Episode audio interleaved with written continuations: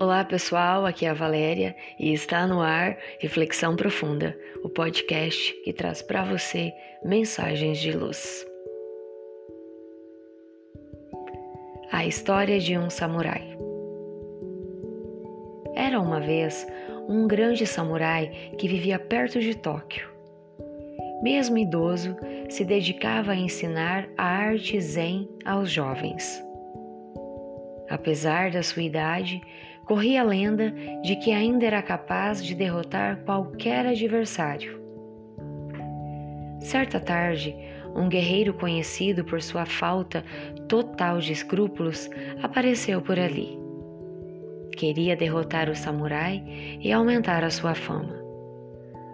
O velho aceitou o desafio e o jovem começou a insultá-lo. Chutou algumas pedras em sua direção cuspiu em seu rosto, gritou insultos, ofendeu seus ancestrais. Durante horas fez tudo para provocá-lo, mas o velho permaneceu impassível. No final do dia, sentindo-se já exausto e humilhado, o guerreiro retirou-se.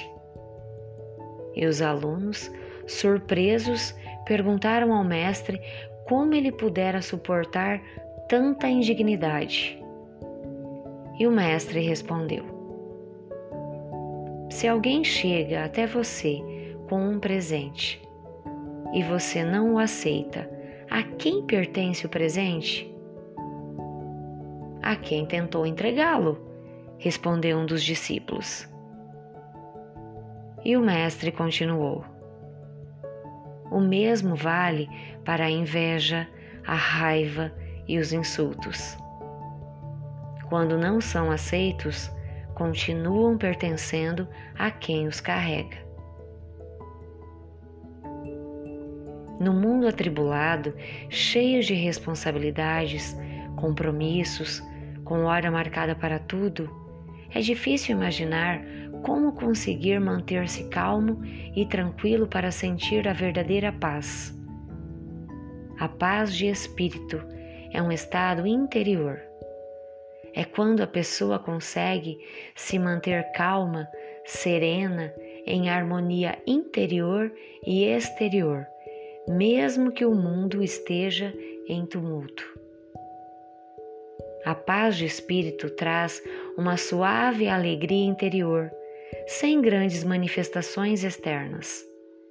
A gente simplesmente sabe que está vibrando em outra frequência e nada nos atinge. Manter a tranquilidade nos momentos mais complicados e desafiadores das nossas vidas é algo extremamente difícil de fazer. Porém, a sua paz interior depende exclusivamente de você. As pessoas não podem lhe tirar a calma só se você permitir. E aí, você vai permitir? Pensemos nisso. Texto adaptado do site Mundo das Mensagens e blog Tranquilidade. Chegamos ao final de mais uma reflexão profunda. Gratidão pela sua companhia e até o nosso próximo episódio. Sempre nos dias ímpares eu conto com vocês. Grande abraço, fiquem com Deus e muita luz no caminho de vocês.